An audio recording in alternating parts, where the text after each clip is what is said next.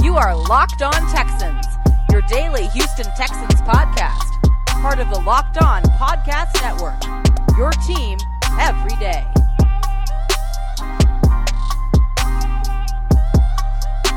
And we are back, ladies and gentlemen, with this Friday installment of Locked On Texans, a part of the Locked On Podcast Network. As always, I'm your host, Texans reporter for USA Today Texans Wire, Cody Davis. Please remember to follow me on Twitter at Cody Davis underscore 24, along with my partner in crime. John, some sports guy Hickman. It is Friday, which means we're getting out of here for the weekend, right? Follow me on Twitter at some sports guy. Today's episode, we are joined by Brandon K. Scott of Sports Radio 610 to talk about the OTAs, the Texans canceling OTAs for the rest of the month of June, and more with the Houston Texans out of OTAs. So, Cody and Brandon will have a fun discussion about that. Before we dive into that, we cannot not discuss uh, Jonathan Joseph, who officially announced his retirement on yesterday. The greatest Texan free agent signing of all time. I can't think of anybody who comes close to what he did uh, as a free agent coming here from Cincinnati. Uh, what he did for this Texan defense during their great years, other than Jonathan Joseph.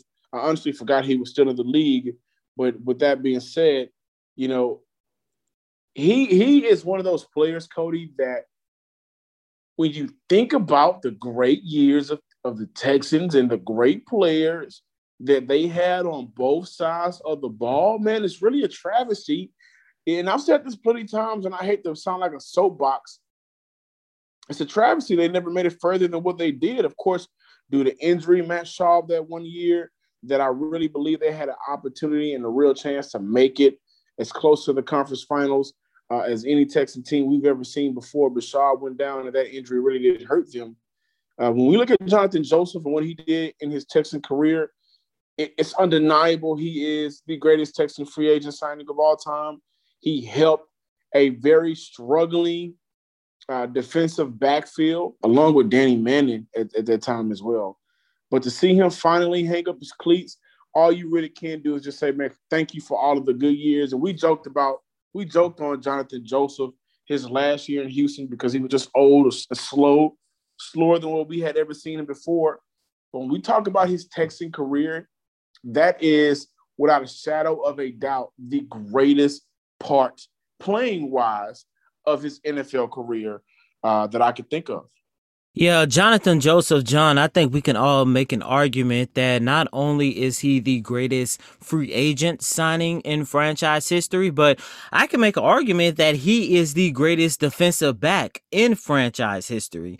Jonathan Joseph became a two time Pro Bowler here with the Houston Texans. Not only that, he was second team All Pro during the 2011 and 2015 seasons. And the 2010s of the Houston Texans, especially when we had JJ Watt and Jadeveon Clowney here, this was a defensive powerhouse. And of course, Clowney and Watt get majority of the credit, but a lot of the Texans' defensive greatness during that time, Jonathan Joseph was one of the players who made the Texans as good as they were during the 2010s. And you know, it's unfortunate that he was able to end his career without a Super Bowl championship ring. And I think we can all agree that Jonathan Joseph is not going to be a Hall of Fame player. However, he should get his roses from the Houston Texans. And John, I'm calling it right now. Jonathan Joseph should be the second player in history to have his name go into the Texans Ring of Honor. Absolutely. And the reason behind that thought is JJ Watt is still playing. Uh, I don't think Jadeveon Clowney will get in. Uh, I believe DeAndre Hopkins should get in at some point. I'm not but sure about he got another 10 years. Well, I mean, and I'm not sure about the relationship that he has with the with the uh with the family, the McNair family and the franchise. But we're not saying Jay uh, Jonathan Joseph is, you know, the second best by any stretch of, of, of, the imagination. He just so happened to be retiring. And this organization, which is the youngest organization in the league as far as how long the Texans itself has been around, absolutely. You should definitely induct him into the Texans Ring of Honor because of what he did during those years where it really just seemed like if Matt Schaub would have never went down and how hot he was that year with the connection between Andre Johnson, Arian Foster in that backfield, that great offensive line, and very great defense, they go further. And Jonathan Joseph was a key, intricate part of that team. Not just on one side of the ball, man. You can see his leadership all over, very infectious.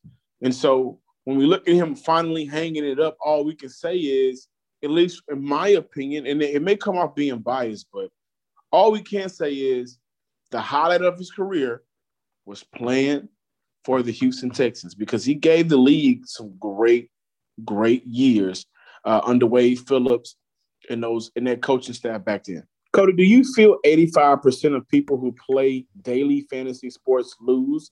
Is it really that surprising? The game is really rigged against you. You're playing against thousands of other lineups, not to mention experts who have more tools and more time. You don't stand a chance.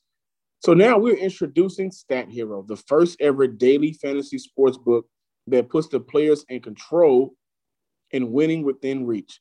Here's how it works Stat Hero shows you their lineups and dares you to beat them. It's you versus the house in a head to head fantasy matchup. Your name, your stakes, winner takes all. You have the advantage. Stat Hero is showing you their lineups ahead of time. No one else does that. You're in total control. Stat Hero is daily fantasy sports the way it's meant to be, one on one. Go to stathero.com slash locked on, sign up for free. And right now, right now, you can get three times back on your first play. They're giving you a 300% match. That is completely unheard of. Go to stathero.com slash locked on, stathero.com slash locked on. Also, did you know that Built Bar has nine delicious flavors? And when you talk to a Built Bar fan like myself, they're definitely passionate about their faves coconut almond, cherry, raspberry, mint brownie, peanut butter brownie, coconut, double chocolate, and salted caramel. There's something for everyone. If you haven't tried all the flavors, you can get a mixed box where you'll get two of each of the nine flavors. Not only are Built Bar flavors the best tasting, but they're healthy too. 17 grams protein, 130 calories, only 4 grams sugar, and only 4 grams net carbs. Go to BuiltBar.com and use promo code LOCK15, and you'll get 15% off your first order. Use promo code LOCK15, L O C K E D 1 5 for 15% off at BuiltBar.com. And we are back, ladies and gentlemen, with this Friday installment of Locked On Texans. And hey, as promised, Mr. Brandon K. Scott from Sports Radio 610 is joining us in the studio today. Brandon, what's going on, my brother? And welcome back to Locked On Texans. Man, I appreciate y'all for having me. Glad to be here, man. And not too much, man. Just a little, just a little Texans OTAs, trying to figure out what the team is going to look like. And of course, you know, in my downtime, watching some of these NBA playoffs. That's about it. Who are you going for this year in the NBA playoffs? Me, I'm going for the Phoenix Suns because I've always wanted to see Chris Paul win an NBA championship, and I'm and I'm hoping he gets an opportunity to pull it off. Yeah, man, I don't have any rooting interest, honestly, man. Like I ride for the Rockets. Uh, my biggest thing with these playoffs was that was that every team, it seemed like, or almost every team had a former Rocket that was tied to the glory days that wasn't that long ago. Mm-hmm. I mean, mm-hmm. whether it was whether it's PJ Tucker in, in Milwaukee or James Harden in Brooklyn, or if it's Chris Paul, like you mentioned in Phoenix, hell, even Austin Rivers, watching him ball at times in Denver has been like, man, what used to be, what could have been, you know. So I just, you know, basketball is actually is, you know, just a inside behind the curtain here is actually my favorite sport of all of them. Mm-hmm. So man, I just I could watch anybody. I would I don't need a rooting interest to watch anybody play basketball. I could go to the gym right now and watch pickup and be entertained. So don't so much less that it be NBA. I'm just rooting for good basketball. But like you mentioned, man, watching Chris Paul has been amazing, man. That back then thought he was cooked. Uh, understood why maybe you might want to move on from him, but I'm singing a different tune, and I really wish they hadn't done that, man. I hmm. really wish they hadn't done that, man. And Chris Paul looks amazing. And speaking of an organization, I'm hoping did not make a bad decision. Brandon, I am sure you know by now that the Houston Texans did decide to cancel their mandatory minicamp. Really quick, Brandon, can we just get this show kicked off with your opinion about how do you feel on the Texans canceling mandatory minicamp? And by the way, I want to bring to your attention, if you have not heard, the reasoning behind behind the Texans canceling mandatory minicamp that was scheduled to take place next week, he felt as the head coach that the team was able to accomplish all of their goals in this four week voluntary workout program that they had over this past month. Yeah, I think it's a questionable decision. Like, it's tough for me to know or to be able to say whether they actually accomplished everything that they want to accomplish or need to accomplish. I don't know 100% exactly what that is, but it does seem to me that the logic dictates that this is a team that can use all the work that it could get. I don't think it's this monumental thing that it was kind of made out to be or has been made out to be since it happened. Like, like, like you would think that they were building a dynasty within the three days of of yeah. Like you look at it and they say OTAs was well attended, and that, and that from by all accounts, you were there, Cody, and from pretty much all accounts, that is true. It was well attended. Most people were there. They have had pretty good participation. So, like I said, I can't really tell you if they've actually accomplished the things that they want to accomplish, or this is more player driven, uh, labor driven, uh, ideology driven, not so much have to do with the competition and actual football itself. Some things outside the lines that have that have to factor into this. But as far as the football part goes, I don't think that they are going to suffer behind this, or I don't think that the that the team who just a couple of weeks ago, I think I told y'all I had them winning four games again this year. I don't think this is going to be the reason why they only win three, or the reason why they don't win the five. Like to me, it's the same for the most part. It's still the same team, but from an optic standpoint, I don't think it looks good when you're a, when you got a first year head coach, first year general manager your quarterback that you had last year was the NFL passing leader, and the one that you're going to have this year, let's just suffice it to say, is not. And you know, and you got a brand new defense. Like they, they more than any other team probably could use the practice. So it's a curious decision from that standpoint. But I don't think it's going to be this thing that sets them back, you know, tremendously. You know, talking about how well their voluntary OTAs was was attended, they nearly had almost every single player on this roster um, at one point or another took part in voluntary OTAs. And really quick, if you just give me a quick moment um, for what I was able to gather from the players who were not in attendance, of course, Deshaun Watson, Tytus Howard, Laremy Tunsil, Whitney Mercilus, and Zach Cunningham. Excluding Deshaun Watson from this list, you are still looking at what arguably the Texans' most talented players. So with the Texans canceling mandatory minicamp, this means that it saved Deshaun Watson close to a hundred thousand dollars and defined that he would have been taken if the Texans decided to go the opposite route and actually hold these mandatory minicamps. How much, in your opinion, how much do you believe that this whole situation with Deshaun Watson played a factor in the Texans saying, you know what? We had a successful voluntary mini camp. Let's actually not hold a mandatory mini camp, and that's going to give them some time. That's going to buy them some time where they would not have to answer a whole bunch of Deshaun Watson questions because Brandon, you and me know on those mm. Zoom calls, if they were in a position where they had held mandatory mini camp next week, every other question on Zoom was going to be about Deshaun Watson.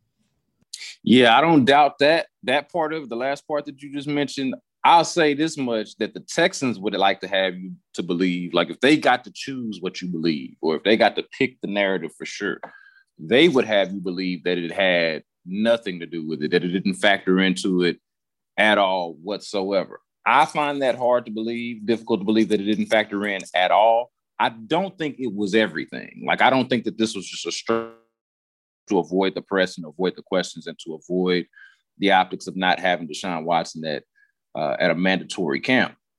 I do think that there's something to you know what what David Culley said about the players, you know, just being player driven. You got to remember before these camps, the, and the NFLPA has been consistent about this. They have been encouraging, and I don't know if this is a good idea or not, but they have been encouraging guys to stay away from the voluntary stuff to begin with. You know, and and as you could tell, the Texans went the opposite way of that. So they kind of, in some ways, defied the advice of the union and or you know or the the, the players association and, and went out there and and put in the work so i think that that's mostly it now the point that i would make about deshaun and i want everybody to consider this and and make of it what you will but when you think about the fines that he supposedly would have got i'm not entirely positive if the Texans would have for sure fined Deshaun Watson for not being there because they don't have to. Like we we we conditioned ourselves to think, well, mandatory minicamp, you don't show up, that means you get fined. Well, the team actually has the discretion of whether they want to fine you or not. The league's not making them fine players. They can waive those fines uh, if they choose. And you might ask, well, why would they do that if he doesn't show up? Well, let's remember what the situation is. It was Deshaun Watson who had first requested a trade, who first expressed a desire to get out of town or to get out of the organization. But then all of this stuff happened with the lawsuits. And as time went on, you heard the tone of Nick Caserio and David Culley change a little bit. And it went from we want to reiterate our commitment to Deshaun Watson. He is our quarterback to he's our quarterback for now to we ain't talking about that no more. so sort of thing, you know. So it, it stands to it stands to reason that the Texans themselves would not would prefer if Deshaun Watson didn't show up to voluntary or mandatory type of camp or workouts, that they would prefer he stay away until there's some clarity on his situation. And so I'm not 100% sure that having the camp and Deshaun not showing up would have resulted into this dramatic uh, extra step of the standoff where now you got the Texans fining Deshaun Watson for not showing up, just simply for the fact that I don't think they want him there. With every increasing number of makes like Fiat, Kia, and models like Pacifica and XT5, it is now impossible to stock all of your parts you need in a traditional chain storefront. Why endure often pointless or seemingly intimidating questioning and wait while the counterman orders the parts on his computer, choosing only the brand his warehouse happens to carry? Come on, guys, we can do better than that. You have computers with access to rockauto.com at your home and in your pocket. One reason to repair and maintain your car is to save money that you can use for other important things like mortgage or food. Why would you choose to spend 30, 50, or even 100% more for the exact same auto parts at a chain store or new car dealership? For example, the Delphi FG 1456 fuel pump assembly for a 2005 through 2010 Honda Odyssey costs 300 $53.99 at Advance, a big chain store. But it only costs $216.79 at rockauto.com. Chain stores have a different price tiering for professional mechanics and do-it-yourselfers. RockAuto.com prices are the same for everybody and are reliably low. RockAuto.com always offers the lowest prices available rather than the changing prices based on what the market will bear, like airlines do. RockAuto.com is for everybody and it does not require a membership or account login. Go to rockauto.com right now and see all the parts available for your car or truck. Right locked on in their How Do You Hear About Us box so they know we sent you. Amazing selection, reliably low prices, all the parts your car will ever need. RockAuto.com. Today on the Locked On Today podcast, what is the plan for the Steelers at a quarterback after Big Ben? Getting more of the sports news you need in less time with the Locked On Today podcast. Follow the Locked On Today podcast on the Odyssey app or wherever you get podcasts. Welcome back in, ladies and gentlemen, to Locked On Texans. For this Friday installment of Locked On Texans, once again, I just want to remind everyone that the NFL channel is officially in the off season, and that is why John and I have only been posting shows three days a week. And, you know, ladies and gentlemen, it's going to be like this all the way, possibly up until the end of July. So I just wanted to throw that in there really quick. With that being said, Brandon, What are your thoughts about the Texans' voluntary OTA periods that have taken place over the last four weeks? And especially, what are some of your first impressions on some of the new guys, especially the rookies like Brevin Jordan, Nico Collins, and Davis Mills? Yeah, those are the ones, honestly. I mean, Davis Mills, Nico Collins. Uh, Davis Mills has an arm on him. Nico Collins has the yeah, I mean, he's just he just looks different, right? I mean, these guys are not very big outside of maybe uh, you know, they they added Chris Conley, you know, and I and I think that's probably what, what it is, honestly, is the the wide receiver group. I am actually intrigued by just because it's you know, we got this Nico Collins dude that the that the Texans and Nick Caserio traded a lot of capital for, uh, or you know, traded up 20 spots, you know, a pick this year and next year to get him. So that to me is a guy that actually has to come out and produce right away. That's just the way I view it. Unlike necessarily Davis Mills, who doesn't have to come out and produce right away, but you'd like to think that there's some kind of future there. I'm on record already as saying that I don't necessarily view this guy as a franchise guy, um, as you know, a, a, a franchise changing, game changing kind of quarterback. But could he be a plug and play starter? Could he be a you know a replacement level starter or backup? Yeah, sure. You know, so I mean, I'm I'm intrigued by the top two rookies that uh, that they that they drafted. Um, I also had some interest in watching Garrett Wallow to see if he would uh, see any time at, at safety because he's a little smaller and has a safety background. Uh, but the the assistant coaches pretty much shut that down once we once we talked to them a few days ago. He is exclusively a linebacker and they like his future. They like his potential there.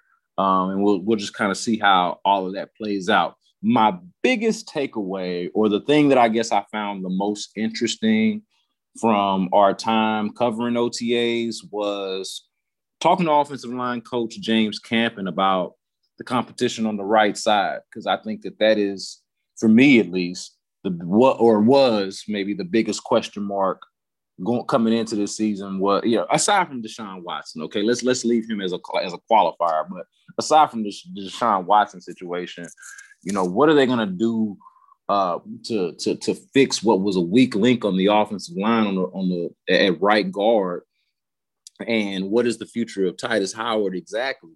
And I don't think we have a clear answer to that, but we got an interesting one, right? When we heard from James Campen saying that he doesn't think that Marcus Cannon who's played right tackle for quite some time in the NFL, won Super Bowls with the New England Patriots and all that. Doesn't doesn't see him moving too much from right tackle, but other guys could move. you know, and I'm thinking, well, you got a two-year starter at right tackle. That means he might be moving. So, so I'm really, really intrigued to see once we get to training camp, where is Tytus Howard lining up? Um, he's a guy, to his credit, and, and, to be fair, he's a guy who doesn't mind, or at least didn't mind moving around. I know um, after his rookie year, he said he play anywhere, wherever they need him to play, wherever he can be helpful to the team to help them win, he would do that. So I can appreciate that attitude. Uh, but I think for a lot of people, or I'll just at least speak for myself, you know, the idea was that you had a tackle in Tytus Howard. You know, this guy could have been, in my mind, at one point, this guy could have maybe even been your left tackle. You know, we talked about this. You know, did you did you need to go get Laremy Tunsil if Tytus Howard was talented enough to do that? Um, turns out you did go get him, and Tytus Howard could be your right tackle. So I felt like you had bookends on the offensive line, and I'm I'm I'm very curious to see what what is it exactly that they saw that made them think that a either Tytus wasn't the future at tackle or b he might have a better future at guard. Um, and then of course what you know how how Marcus Cannon is going to look at at right tackle if in fact that's where he plays, uh, considering that he opted out of of uh, of the 2020 season with with COVID.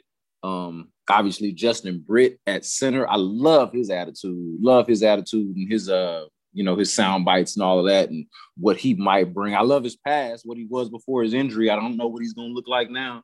So there's a question mark, but I mean if he's if he's anything like the player that they talk him up to be and that he was before and that he sounds like, then this should be a much better offensive line. Definitely a more interesting offensive line to follow.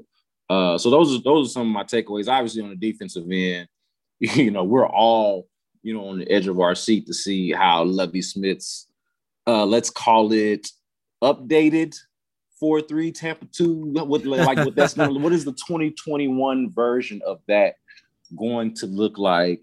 especially with this cast of characters. I, I want to see it. You know, I, I, don't I don't know what to make of all the changes that are being made on the defensive line. You know, they say Whitney Mercilus is going to play lighter, uh, but he hadn't played his with his hand in the dirt really in this kind in this kind of technique since his what I think he said his junior year of college. You know, uh, they want Jacob Martin to to add some weight. Does that does that I mean they they made it seem like you know, and, and this is true. You can add it smart. If you add it smart, it'll be good. But does does that take away from his explosiveness and the type of player? What makes him unique as a player? You know, I want to see all of that. So uh, I, I know I just gave you a lot of, you know, I just kind of vomited my whole uh, notebook and thoughts of, of, of, I probably got even more than that, but those are some of the, the main ones. And I'm glad that you talked about the offensive line because on yesterday, John and I discussed James James Campen's comments about keeping Marcus Cannon at right tackle and the possibility of Tytus Howard moving in on the inside as right guard. And uh, uh Brandon, I said this on yesterday, and I say it again today that I think that is one of, if not the best problem that the Texans have because I do believe this offensive line is going to be a lot better. And not only that, Tytus Howard, he during his rookie season played majority of that year at right guard.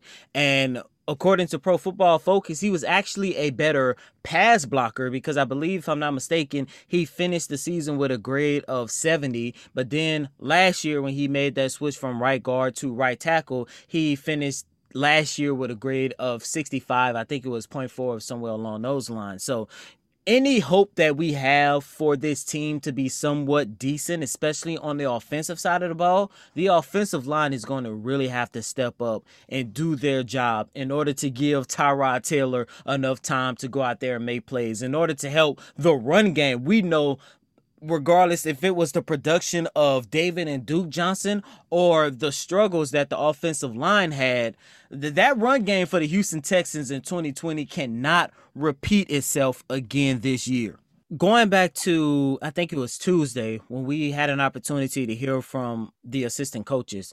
You you you touched on it a little bit, hearing from Pep Hamilton on what he had to say on nobody really knows what this offense is going to look like next season. However, I think we can all come to the agreement that this is going to be a run heavy offense when you take yes. a look at, especially taking a look at the history of David Culley. With that being said, Brandon, how much do you think, especially after hearing from the assistant coaches, how much do you think we're going to see the input of Tim Kelly now? Because even Tim Kelly talked about the possibility of having more of a run heavy offense. And uh, to me, when I heard that, I kind of felt like Tim Kelly was actually taking a step back and saying to himself, look, the number one reason why I'm here was to try to be somewhat of a last resort to get Deshaun Watson to come back. We all know that ship has been sailed, and it seems like he has taken the role as someone who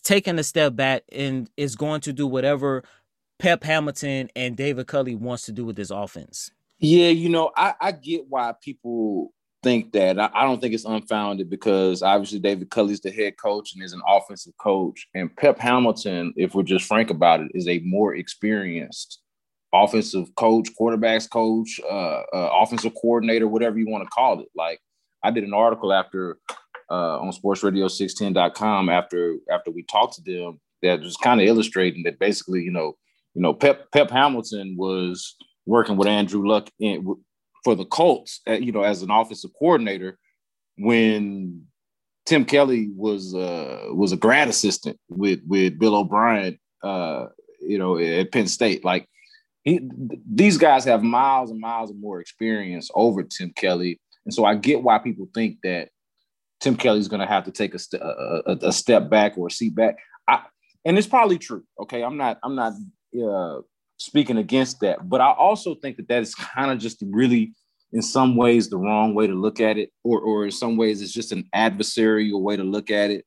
either the bag on Tim Kelly because he's uh, you know Bill O'Brien's guy, or just because he's he's part of the old regime or or whatever it is, or he's not proven himself. But I honestly look at this as an opportunity, an amazing opportunity for Tim Kelly to grow and to become better. Like if the knock on Tim Kelly, you tell me this, Coty, if the knock on Tim Kelly is that he's followed Bill O'Brien around for too long, for 10 years, and that all he knows is whatever Bill O'Brien has taught him, then this should be a positive thing that he's going to get to learn from Pep Hamilton, whatever it is that David Culley can teach him. Uh, Bischoff, Andrew, the, the, the tight ends coach is coming from uh, from Baltimore, um, where, where they have a really good running game, and he's he's picking ideas from him. Robert Prince, the wide receivers coach. Here's the thing: they have real, legitimate assistant coaches from the court, from the not just you know the coordinators, obviously Tim Kelly and Lovie Smith, but at the position mm-hmm. level, like these guys that we talk to are guys that have been in the league, that have done it, and know what they're doing, know what they're talking about, and have experiences that are different from Tim Kelly. Like everything that Tim Kelly knows is what he's seen from from being around Bill O'Brien until you know the last you know the last 12 games of last season you know? Um which lo and behold he was only four games supposedly four games into his first play calling experience. Now do we know for sure if he was actually calling the plays in those first four games? I don't know.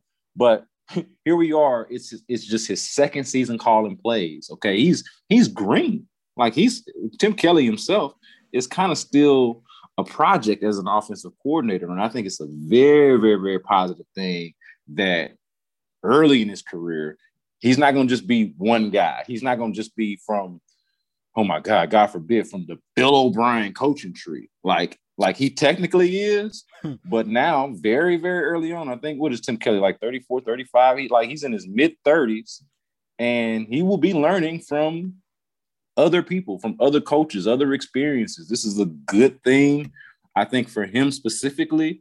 And I'm, I guess, I can only hope that that translates into excellent play calling next year. Or, uh, and, if, and if it doesn't matter next year, if they're just not good enough, it doesn't matter. Then hopefully, you know, the year after that, whenever, you know, if Tim Kelly's still around that long. Uh, hmm. But I, I think that this is overall a positive thing for him. Brandon K. Scott from Sports Radio 610. Brandon, really quick, where can our listeners follow you at on social media?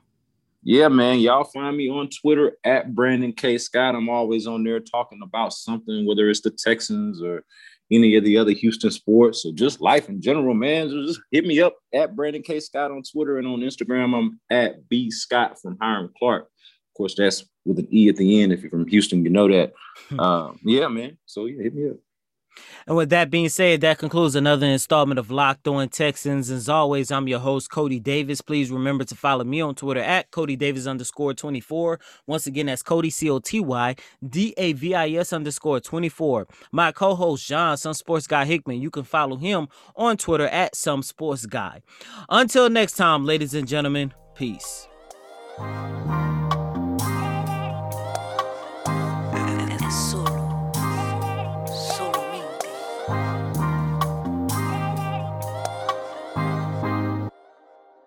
You are Locked On Texans, your daily podcast on the Houston Texans, part of the Locked On Podcast Network. Your team every day.